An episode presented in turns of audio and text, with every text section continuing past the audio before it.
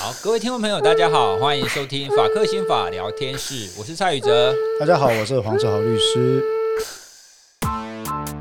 好，那我们法科心法聊天室呢，我们还有一个姐妹节目，那请志豪来跟我们介绍一下。哎，是不好意思，我又来工商服务，大家不要听得我们烦了。嗯、不过因为这样，蔡老师最近越来越多人在做播客了。对，那这个播客呢，我们也知道有些人听，大概是为了这个通勤时候的一个情绪舒缓。对。不过呢，像我跟蔡老师两个中年大叔，因为可能是书念的就有念一点书了哈，然后就是觉得说，总是觉得说啊，播客应该讲点内容，对，跟大家聊一下，聊一下。所以看我们创这个法克心法聊天室，就来讲案件，讲司法心理学，讲应用嘛哈。那基于同样的情况，我们就开始，我这边就开始做另外一个节目，叫法克心法影剧组，是。透过追剧、看电影，然后检讨这个文学作品里面，嗯，跟。司法心理学或者跟法律相关的成分拿出来讲，很多啊，像我们接下来会讲的有一些蛮有趣的题目，像《十二怒汉》，蔡老师看我划过，很早以前那一部，一九五六年啊，《十二怒汉》当时那个跟地方打哈，哎，也是很有气质的一个人。整剧整部片哈，在一个多小时吧，十二个男人关在一个热腾腾的房间里面，烟雾弥漫。没有会，没有做什么，他们是陪审团。OK，他们在审理一个纽约地区十五岁的黑人青少年被控杀害爸爸的案件。哇，那这十二当年当然他背景为什么十二个都男人呢？因为当时其实女性还没有取得进入陪审团的权利了。嗯嗯，美国是这样哈。是。但是你就看这十二个人在那边吵啊、争啊、辩论啊，然后一个一个在那边都已经快打起来哦。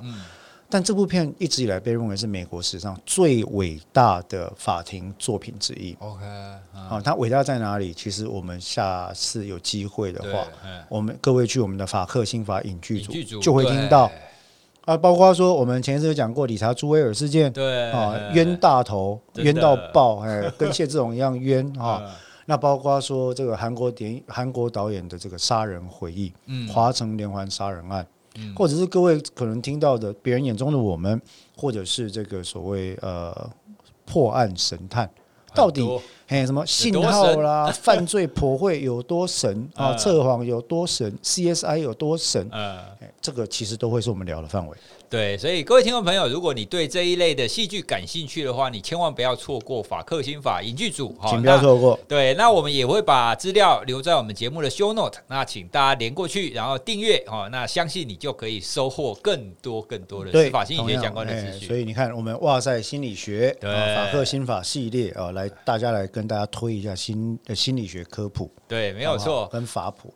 好，那回到今天的议题。对，今天我们就是要延续我们前两个礼拜继续谈的谢志宏这个案件，因为这个案件真的是非常特别哈，可以说是我们台湾司法心理学上一个重要的一个案件。是，那我们今天再来谈第三个哈，因为你有跟我们谈过，它有三个非常值得谈的部分。那第三个可能是跟人格有一点关系。哎，这个部分真的很特别，嗯，真的很特别。我们前几次大概有跟我跟蔡老师也讲，然后跟播客伙伴也讲。这个案件里面其实不利谢志宏的证据啊，对，除了被告共同被告郭先生不利的指数，对，除了这个测谎之外，基本上没还有他的自白之外，嗯，就没了，嗯，啊，没证据嘛，没物证嘛，没血迹嘛，完全没有，对，没有精液，没有 DNA，没有指纹，什么都没有，嗯，而且刀子上也没有，什么地方都没有，对，啊。那在这种情况底下，他还是被判了死刑。嗯哼。那这个情况，大家可能会觉得说，哎，这个是少数事件啊，没有哦，哈，也跟蔡老师报告，嗯、在台湾以我自己所亲手经手过的刑事案件来讲，嗯、单纯欠缺物证，只因为公诉证据，包括自白或者他人的指证在内，嗯，被判有罪的案件其实不少。哇，其实不少。啊哈。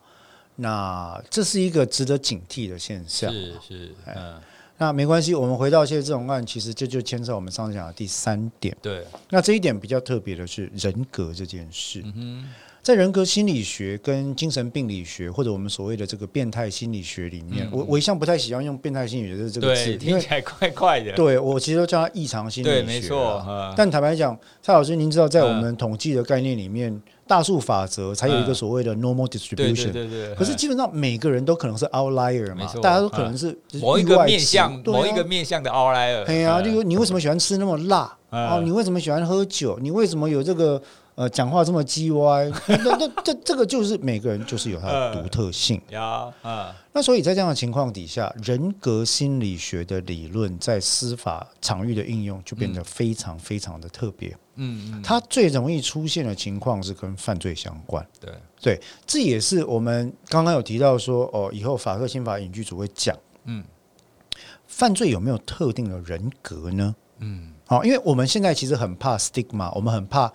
把诶、欸、精神障碍或心智缺陷污名化，对对对，没错。所以这个我们一定要特别注意。嗯、但是作为科学研究的议题，我相信非常多的心理学家都很在意。嗯，偏差行为、犯罪行为、青少年的非行行为，就是就是违法的行为，嗯、有没有跟特定的人格特质嗯连接上关系？好。那接下来我要讲一个比较。尴尬的论点，但是我要再三的声明，各位不要做过度的解读。嗯，在目前的临床研究上，确实我们在现在的这个所谓的精神疾病诊断统计手册第五版，嗯，DSM 里面有一个特别特别的 category，一个特别的呃类别吧，啊，对，叫做 PD personality disorder。最难以处理的，非常说，你看蔡老师的语气就显示了，所有的心理学家、心理师、精神卫生实务工作者都知道，人格疾患或者人格障碍这一块有多难处理。嗯，因为病理学上来讲。你很难找出所谓的病因或病灶，嗯，形成这种病理现象的脉络是什么？找不出来，很应该说很难找出来，因为它通常找不到器官器质性的器质性的因素，没有没有啊啊，都是脉络性的因素。但是脉络性的因素，难得共啊，哎，我我想让黑道家庭出来一定是坏蛋吗？对，哦，我我是家暴受害者，一定会变成加害者吗？哈，也没有啊，十个就那么一个啊。嗯，对，那所以说，对于我们心理学研究者来讲，人格障碍或人格疾患一直是一个非常非常 tricky 的问题。嗯嗯。可是确实有这样的一个说法，认为说哈，我们在现在 DSM 五里面这个人格疾患分类的类型里面，有一群叫 B 群人格。嗯。那 B 群人格呢，似乎在行为上容易出现一个倾向，嗯、就是说，对于规范，他有比较容易轻忽的特质，或不在意违反的特质。嗯，对于他人的痛苦，他比较相对欠缺同理心。好，但是我就要回头过来讲了，有一些书籍利用这样的。分类方式或者研究的内容，而来指涉说 B 群人格的人跟犯罪似乎比较正相关，这是我不同意的。OK，我我不能同意这个说法。嗯，我我认为那个有点不科学了。我这样讲就不科学。哈，对，哎，并不是只要有那个因素的都是坏蛋。为什么呢？当然，APA 他们里面也曾经做过相关的研究，指出哈，有些时候这种所谓的 B 群人格的元素啊，嗯，或成分。恰恰是登上一般人所谓成功者高位所必须的元素。你想想看嘛，成功的领导者，你就应该要这样。带兵的将军，你看到一个部署痛，你就停止。对哦，你看不得人死伤，你没办法践踏过尸体，你要怎么带兵呢？对，嗯，好，但是这就是标准的 anti-social 啊，对不对？然后一个在华尔街整天呼来喝去，每秒钟上下几十万的交易员，嗯，你如果因为损失了客户一百块美金，嗯，感受到他的痛苦，你没办法下单，那、啊、你这个生意要不要做？对，银行家、成功企业家、律师、医生、将军、哈高级业务员、嗯、政治人物。都被认为具有某程度乃至于甚至一定高程度的反社会人格特质，嗯哼，或自恋型人格特质，对，或边缘型人格特质，那这些东西其实你说他们一定都是犯罪者吗？对啊，成王败寇呢？真的，对不对？哈，那所以。我举这个例子，只是想跟大家分享，就是说不要太快的跳进去这个这个这个疾病的眼光或角度去看了。嗯，嗯，没错。嗯，但是回到这个案子里面，这个案件确实让我们用人格心理学来对法院做一次说服上做出了贡献。嗯哼，事情是这样。嗯，我记得我们在讲这个案件第一集的时候提到一件事情，就是说。这一次的两个被害两个共同被告，其实算是一个绝配，嗯，这绝配要加引号，嗯，就是说，一个是标准的 dominator 支配者，对，一个是标准的 dependent，嗯，依赖者，好，那这里面阿红的人格类型就是标准的依赖者，依赖者，这个不是我讲的，嗯，哎，我我各位不要误会，我们律师一定是依照证据讲话，嗯。这是依照先前迦南疗养院里面所做的精神鉴定报告跟人格评鉴的结果。OK，我们来讲。嗯，啊，正好这两个人，一个是反社会人格倾向非常的明显，这是郭先生。郭先生，嗯啊，这个报告里面讲的。对。那么一个是谢志宏，他的依赖倾向非常的明显。他渴求大家的认同。阿红是个好孩子，是个好人呐。啊，说孩子怪怪的，嘿。但但是，在当年十几岁，嗯，他是很渴求别人认同的，嗯哼，嗯，加上当地的次文化，我们不可否认，那个时候阿红他其实呃教育程度没有那么高，嗯，中学嘛哈，然后也是该怎么说呢？诶，很在意。那个地区社群，对，就是说，你好像出来接头哎哈，那地区社群的看法，就大家认同他，希望大家可以对，大家可以接受我，可以认同我哈。那他这个心理状态其实主导了阿红后来在这个案子里面的行为，嗯嗯，就好像郭先生的人格特质主导了他在这个案子里面的犯罪，乃至于指责。谢志宏有参与犯罪的这些行为一样，嗯嗯嗯，所以人格心理学的研究在这个案件里面其实是非常重要的。嗯，我们从迦南疗养院那一份报告作为开始，嗯，深入了挖掘了这种关系。对，那在这个案子里面最难得的是，最后在案子进行里面，我们要做各式各样的证据调查嘛？对，那所谓的证据调查里面，当然就包含了传唤证人嘛。是。那我们传唤证人呢？这个鉴定人这些专家都一个个请来问了嘛，哈，然后能问的都问完了，最后剩下一个人没问，嗯，啊，这就塞亏啊，就屎缺嘛，哈，问谁呢？嗯，这个人很不想问，但一定要问，就是指证谢志宏从头到尾都参与犯罪，搞不好还是主导地位的共同被告郭先生。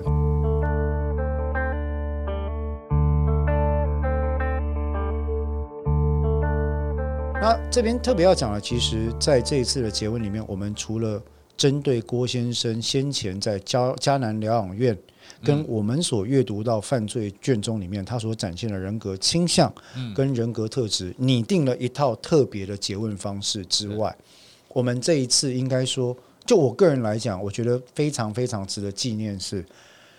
这是我第一次全程使用认知会谈法进行交互詰问哦，就所谓的 cognitive interview，嗯，但是有点激烈，就是有点激烈哈。蔡老师那天那天其实那是公开法庭，对，我用台语问了快两个小时，哇哦，全程是闽南语啊。那为什么？因为因为作为詰问者，你必须舍己从人，对。你你问的对象，因为郭先生他台语。是这样子，人在语言的模式切换之间会展现真实的人格特质，Okay, 这个很有趣哦。嗯、对，郭先生听得懂国语，嗯，他也勉强可以用国语回答一些问话，嗯，但是当他用不是最熟悉的语言去回答的时候，嗯，他会出现一个 buffer，一个、嗯、一个缓冲区，嗯嗯、这个缓冲区会让我没有办法带出它的，我们英文叫 true colors，它的本色，嗯、对。好，但是当我用台语的时候，嗯，我们可以做得到。OK，那这个东西，我认为其实在认知会谈的技巧上是需要被考量。哎，没有人对这个问题发过 paper，哎，对，我突然你可以去看看，我要不要醒话嘛？哈，可以考量是因为我认为使用被会谈者熟稔的语言，哈，可以提高认知会谈的效能这件事。合理，这样听起来也是合理。对，因为因为他台语嘛，那我签约我就直接用台语。我先报告审判长说，庭上我可以全程用台语嘛？因为欢迎啊，这台南嘛，啊，都台语大家都欢迎，没问题哈。因为合议庭成员全部都通台语嘛，那加上其实依照现在的国家语言发展法，台语也是一种官方语言。对啊，哎呀，所以哎，审判长准许，我就问了嘛。嗯，于是我认为就展开了一段。非常有趣的一个对谈，两个小时的时间，我使用所谓的认知会谈法。嗯，一开始是温和的方式，哈，但是所谓的认知会谈法，它有一个非常重要的特色，就是我不做诱导式的询问之外呢，嗯，我所有的问题都是基于事实，事实。但是这个事实的提问呢，我会进行大量的细节式的。依照时序翻来覆去的，而且是有主题重点的追问，跟比对型的追问。嗯，那这个依据啊，其实 CI 认知会谈法的依据，在心理学上，包括我自己所认识的英国一个呃 cognitive interview 的巨擘 Dr. Ray 布尔布尔教授哈，他的依据就是人的记忆在从。编码储存到提取的过程里面，嗯、我们的记忆的存在要进行完整的储存，它需要有周边的 cue。对，哦，就好像你要在海中让一艘小船有一个固定的位置，你要抛锚嘛，嗯，把它定下来。啊，那个锚，那个 cue 就是能够让你记忆得以稳固的方式。所以现在很多的。学习理论、记忆法的理论、嗯、都会跟你讲说：“哎、欸，你要记得一个东西啊，你要摆 association 啊。然后像我们在法律，法律人最喜欢记东西嘛，哈，你要背，要你法典不要换，你要抄在什么地方，然后就是去想象那个图像，当时的灯光是气氛是怎么样。哎，摆 association 的道理在这里，嗯、或者 MBNQ 的道理在这里。所以用那种方式的话，我们认为真实的记忆哦，应该是说。”如果是亲身经历过的东西，你的记忆有着这些周边的连接，嗯、它会特别的稳固。嗯，相反的，虚构出来加引号记忆，其实就是创造出来的东西，嗯、它没有这个毛的关系，嗯、它没有依附的周边的讯息。嗯，因为它是创造出来的嘛。对，所以当我进行细致的一个一个问题切片式的质问的时候，嗯。多半他就会说我不记得了，嗯哼，我不知道，不要问我这个，这个不重要，嗯。那当然人会不记得，对。但是问题是，为什么有一些特殊的事实你记得，而这个相关的事实情绪强度也高的你不记得？嗯，这就违反我们的记忆理论。OK，所以从这个记忆理论，我们就发展出来认知会谈法，嗯，包括这个布尔教授，嗯，他们所做的这个呃 PEACE 会谈法，Peace 哈。啊，美国有 Viper 法，对小朋友有特别的 NICHD 法，台大的赵一山老师在使用的方式哈。嗯，那这些都是本于认知会谈。那这是我第一次在用台语全程使用认知会谈法去问，应该非常精彩。其其实很有趣，其实为了纪念，我有把那整段录音抠回来。哦，我我就是抠回来做逐字稿，然后希望以后训练的时候可以用。嗯。那真的就是这样子，因为这个案件充满了细节。嗯，您还记得我们第一次在讲这个谢志宏的案子的时候，嗯、我们提到有两个被害者。对，在当天晚上。然后可能在凌晨左右开始，第一个被害者上了郭的车，对他们一路可能开骑车，谢志宏尾随在后，前后距离不超过五十公尺，嗯、所以处于一个前面讲什么后面听不到，嗯，静谧的乡间只能听到车子声音的状况。是，哎，我现在描述的这些就是当天的细节。嗯，那慢慢慢慢骑车骑到了，先到了郭的家，新家上了二楼之后，他带女生上去上面强制性交，嗯，谢志宏在楼下等。下来之后呢，后来他跟这个女生发生争执，因为这个女生说她想要走了，嗯，于是郭的人格没办法忍受这件事情。为什么？因为他觉得他是他的附属品。嗯，于是郭我逃 Kitty 上去叫谢总帮他拿东西，嗯，拿刀，嗯，他说那他的说辞是我为了黑惊，嗯嗯，好，那拿下来谢总就就交给他了嘛，好，好，那在这样的情况底下，一直到后来。车子再开到骑到这个所谓的明度寿园，其实就是一个蒙阿波附近啊，嗯，啊，那旁边也有这个农田，也有这个里面装装马达的那个小的灌溉间，OK，哎，你餐边有无哈？那田埂旁边有那个木大根，然后就是一个一个一个木片这样搭起来的情况，锅就动手了，哦，就动手了。那那时候当然是本于 rage，他的 anger 来动手，嗯，所以。我当我们在设计这一系列的诘问的时候，针对他的人格特质，嗯、包括当时迦南疗养院所讲到，这个人人格特质具有非常明显，这不是我讲的，嗯、我现在念的是鉴定报告哈。他说他具有。非常明显的反社会人格特质，嗯、对自身的犯罪行为欠缺内疚感，对被害人欠缺同理心，视、嗯、女性为男性主宰之附庸，嗯、对女性之加害行为合理化认同，强暴迷思显而易见。哇，这个是当时的医师跟心理师团队鉴定出来的结果。换句话说，看起来是有一点危险性。对，嗯，那于是针对这个部分，我们就几个部分设计去问他。第一个。嗯你说当天的这个犯罪都是谢志宏做的，对嘛？哈，哎，那我现在相信你讲的话，哎、但是我接下来要问你，嗯，你到底动手几刀？嗯哼，五刀、八刀、二十刀，还是一刀，还是一刀都没有？一刀都没有，显然不可能嘛？为什么？嗯、因为你有承认嘛？对，因为他几次陈述有说过四刀，嗯，后来又变成七八刀，嗯，但是根据现场的情况，因为受害者身上有四十八刀，嗯，对，所以我说这很简单的数学嘛，哈，你到底做几刀？你记得吗？嗯，他说他不记得，到最后就是说大概七八刀，我就问说，依照你的算法，总共四十八刀，你如果是八刀的话，所以谢志宏杀了四十刀，是不是？对啊，他说我怎么会记得这种事情？我说好，你要不要解释一下谢志宏杀四十刀怎么杀的？嗯，用什么姿势，在哪里？另外一个问题，你说。你杀到一半，把刀子交给谢志宏，嗯、这叫做凶刀交换理论。嗯，因为他是这样讲的嘛。我抬到一半，啊，谢志宏就说：“我们现在抬，我抬了一块。”他这样讲吗？他郭先生这样讲啊。而且最扯的是，嗯，警察、法官、检察官都以前都相信啊。好，我说这里讲的嘛，嗯、对，这我讲的。呵，你可不可以教我一下？请问你杀了七包之后手上有没有血？嗯、有血吗？因为他用的是蝴蝶刀，嗯、那蝴蝶刀我年轻的时候都看过，对凶器我都看过。你手上是不是都是血，很滑，嗯、对不对？刀子你怎么让谢志荣拿走的？你是刀刃向他吗？你是刀背向他吗？他手上有没有沾到血？嗯、他如果手上沾到血，为什么都验不出血来？对，你到底看到了什么？你仔细跟我讲。嗯哼，那其实就在这一来一往对话之间，他的那个情绪就越来越高。嗯，但是。我的问题会，并不是要挑衅他，对，我的问题是要严格的把它限制在记忆的提取这件事。嗯，刀术，嗯，行凶方法，嗯，相对位置，嗯，细节，嗯，下刀部位，下刀顺序，嗯，依照我们实际执行的人的记忆历程，应该会有相对清晰的比例。嗯，例如说。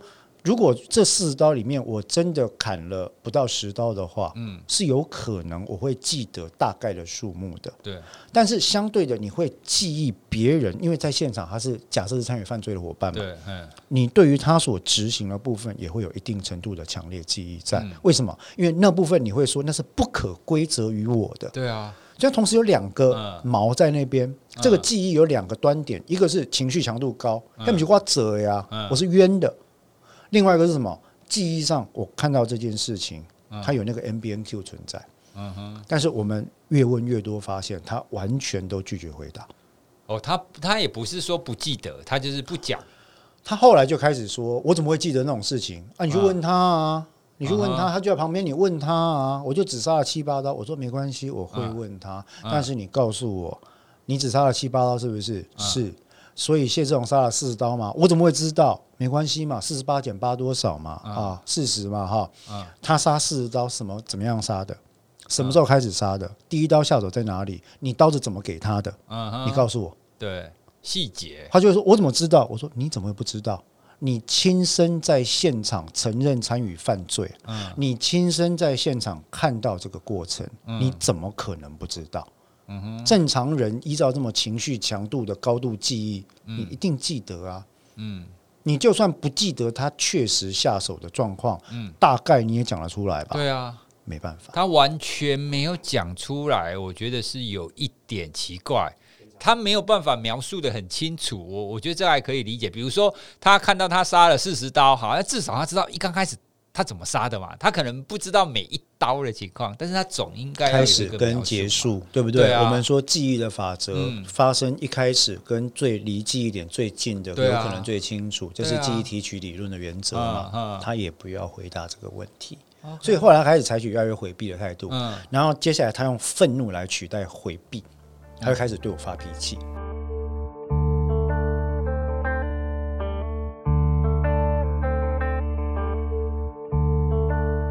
我我这样的认知会谈的第二个第二个设计，当然也是希望法院可以亲眼见证，嗯哼，什么叫做明显的反社会人格特质，嗯哼。那其实当天是真的是还蛮激动的这样子，对。所以这一次再问到最后，然后像另外一个也是很重要的问题，刚刚提到他有把女性物化的倾向，嗯，女性是附属品，女性是由他主宰嘛，哈，对。所以我就针对里面一个明显的问题提出来，我就说：“哎、嗯，郭先生哈，你攻击的被害人是你的女朋友嘛？哈、嗯，他跟你发生性关系都自愿的嘛？哈、嗯，这都你讲的哦，哈、嗯。啊，你觉得后来你生气嘛？哈，啊，你为什么生气？因为他要走嘛？哈、嗯，不听你的话是不是？哈，那所以你很生气嘛？哈，好，谢志宏为什么杀他？我来在哈。嗯不对哦，你先前讲过，嗯，立审你都讲，而且在法官面前讲，你很清楚谢志宏为什么杀他，嗯，两个理由，第一个看到你们在从事性行为，心生嫉妒；第二个，后来他也要去亏这个女生，亏不到，心生恨意，把他杀了。我蒙你啦，如果今天是猎七啦，嗯，有可能落到别人手里做这个事吗？嗯哼，回不回答不出来。哦。啊，就说以你的人格特质来看，你是个 dominator 嘛，你是支配者嘛？对，他怎么忍受？你怎么能够忍受一个一个一个一个被支配的小弟来跟大哥的女人调情？对，还动手杀大哥的女人？呀，嘿，因为他应该杀了先之后才对。对，呃，这就是重点。嗯，而且我也跟他讲说，当天在这个犯罪之前，你已经先前在谢志荣在场的时候，嗯，在他面前公开的演示砸人家槟榔西施的摊子有没有？有吗？他去一锤角木查好不好？哈，只为了人家找钱找错哦，他拿角木砸人家的摊子，棒打西施。谢志荣在场嘛？哇哦，那基本上我认为当时的情况就是。创造恐惧了嘛？Uh huh. 我说，以你这种个性的人，今天如果你像你讲的，她真的是你的女朋友，是你的附属品，别、uh. 人要来动，你不发一言，对啊，不合理。你解释给我听听看好不好？讲、uh. 不出来。所以一个一个像这样的点，我们就从细节，从他过去的陈述，一个一个问下去，问下去，他整个人就爆发，他觉得你在找他麻烦，对。那每次他这样讲，我就说没有，我没有找你麻烦，因为你在现场。嗯。第二个，这些话都是你讲过的，对，不是我生出来的。嗯。哦，我就提示给你看，来，你以前在这一审讲了这个话，你在警察面前讲了这个话，这种你讲的哦，而且你今晚又要又要翻案，又要翻供。嗯。哦，那两个小时问完之后，其实基本上我那时候心里也是越问越怕，因为我想说啊，旁边有法警，他会冲过来？哎，对。啊，然后，但是后来是或是我认为是成功的，就是说，第一个，嗯、我们建构了他跟谢志宏之间的支配与被支配关系。嗯嗯。嗯第二个，我们建构了他对于事实、犯罪事实应该有相当程度的理解，但回避回答这件事情，嗯、也就是他的公诉内容不实的可能性很高。呀，对，嗯嗯、这两件事情。那第三个，我们也跟法院去。demonstrate，嗯，反社会人格特质是什么样的状况？嗯哼，对。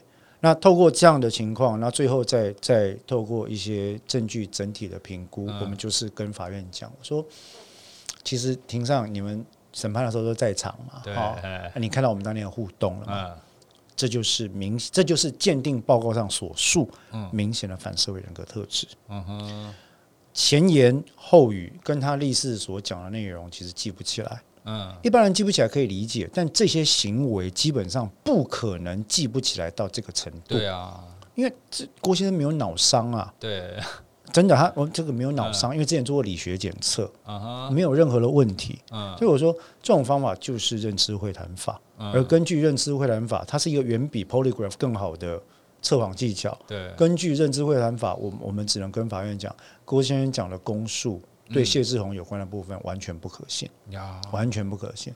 那这一点后来法院裁了，嗯、就是说在判决里面，他认为这个人讲的话真的是没办法相信。所以这就是后来我们怎么样把这个被告的供述，也透过交互结问的方式跟认知会谈的手法，让法院能够了解。嗯哼，那最后也就把这个也打掉。哇，真的不简单。没有，但是我我其实觉得真正觉得兴奋的就是说，因为我我自己学认知会谈跟交交互詰问这么久啊，这是第一个。遇到反社会人格的案例，嗯、可以直接在法庭上对决的，然后直接非常清楚的，然后对我们，我们就把我们希望证明给法院看的事项就证明出来。对，哎，这个是这个是第一次。嗯、然后透过实作，因为之前我们用认知会谈法都是在问证人嘛，嗯、就是问，例如说可能是智能有轻微的障碍。或者是特教班的小朋友，或者是儿童，嗯，好，那尽量就是要去厘清这个证词的状况有没有太多的 inconsistency 不一致之处，嗯，那这是第一次我们直接跟一个指证当事人的共同被告做这样的方式，哎，那这个我想也拜他本人的人格所赐，对，因为因为其实 antisocial 有两种，一种是冲动暴怒型，对，一种是深思熟虑型。嗯，那如果他今天是后者，那搞不好就没这么容易，就没有用。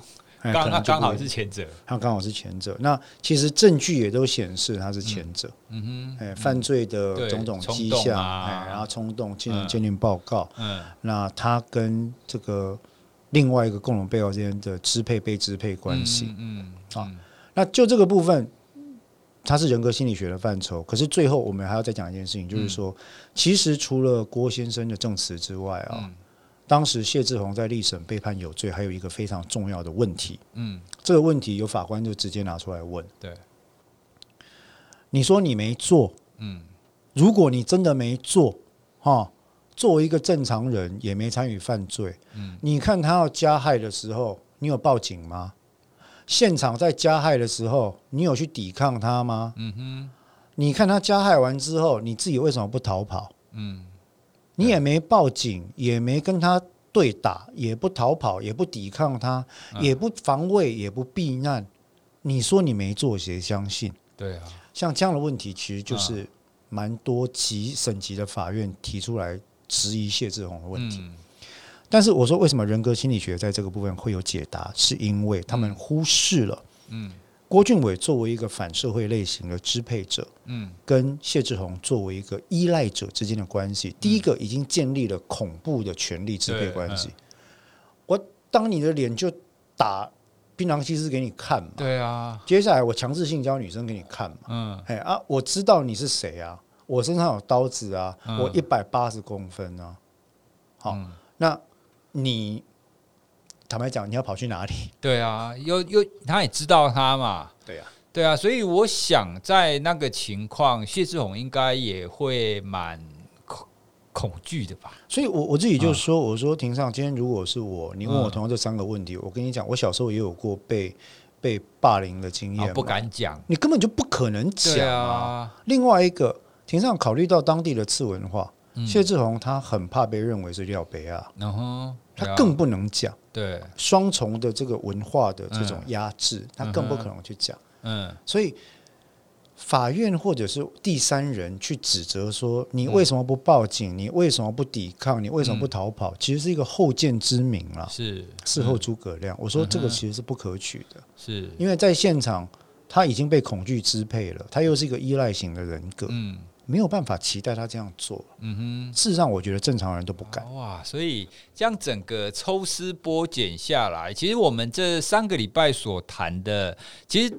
我们针对的部分，反而虽然我们都会说他是谢志宏案，但其实很多都是要针对郭先生嘛。对，因为他之所以谢志宏会被判有罪，是因为郭先生的一些证词。对，然后还有那个测谎的证据是对谢志宏不利的。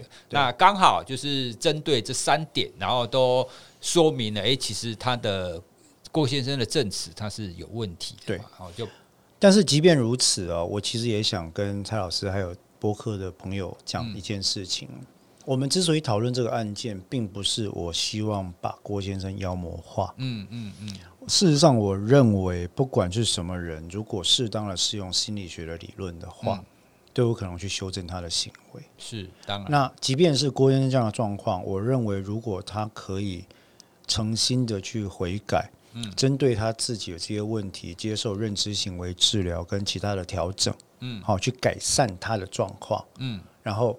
我认为，即便是这样的行为的人，他也有机会，嗯嗯，去改变行为模式。呀，问题端在就是说，我们的社会跟系统决定花多少资源在他身上。是，今天如果我们回到乡民的逻辑，就是说，西西也变撩币，哎，啊，对啊，当然你要这样讲可以了，那就是政策决定嘛。可是我们是不是对所有的犯罪者、贫穷人、弱者都一律采这样的态度呢？嗯嗯。如果所有人就是弱者东西西也变 LB，那就是回到纳粹德国嘛？对，优生学嘛？是好。那我我相信台湾没有要往这个方向走呀。如果不是的话，我们就必须考虑一件事。嗯，有些有些机会，日后这些人或许会有机会回到社会。嗯，在那之前，我们要怎么样预备好，让他们可以回归社会，是做个正常人。呀，这个的确是一直以来在我们的政策当中，在我们的机制当中，要需要很大幅度的改善的地方啊。就像我们之前也有一系列讨论过很多关于精神障碍者，没错，他们如果犯罪以后，那我们要怎么协助他，应该怎么做？那这也是我们总统在谈的社会安全网啊，整个到底是怎么运作？啊，这可能是我们十集节目大概也谈不完的，谈不完非常错综复杂。但是我我想说，我们的任务是提出问题了，嗯、是，像就所以我就举个例子哦，即便以今天我们讨论到郭先生的案例，嗯、我假设，嗯，如果有充分的资源让他就学，嗯，去有人去教导他，男性跟女性之间的关系，并不是你想象的这个样子，是，他不是你的物，嗯，啊，他不是你不是主宰他的，另外一个。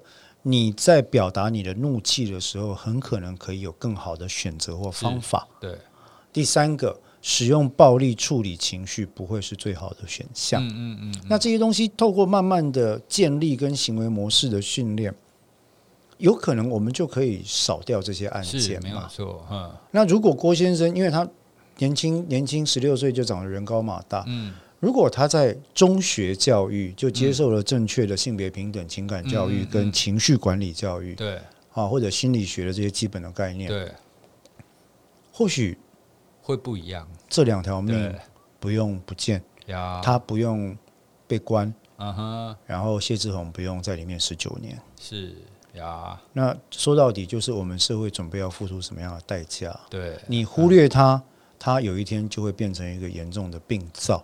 当然我，我我我们常常说，如果把他杀掉，或者是把他一直关到死，我们可以少掉这一个人呐、啊。但其实我们这个节目一直在谈的是这个人，这个这个行为为什么会产生？对，我们有没有可能在之前，我们透过完善的教育来避免？以后再有这样子的人出现，这个才是我们想要去呼吁跟讨论的啦。没错，对啊，因为毕竟你杀掉这个人容易啊，但是你杀掉一个他以后，还是会有千千万万个。没错啊，对。当我们的机制，当我们的系统没有改变的时候，他还是一样会出现。确实如此。而且，我想说，蔡老师，以我们相信心理学，我们相信行为科学，或还相信法律的状况来看，我们总会希望说，哎。这些理论研究应该可以想办法派上用场。是，当然。好，那我们关于谢志宏案呢，我们就连续三周跟大家讨论到这边。那也希望大家可以透过这个案件，可以对司法心理学当中的各个历程，呃的当中的心理学的层面，可以有更清楚的了解。是。好，那我们今天的节目就到这边喽，拜拜。谢谢各位收听，拜拜。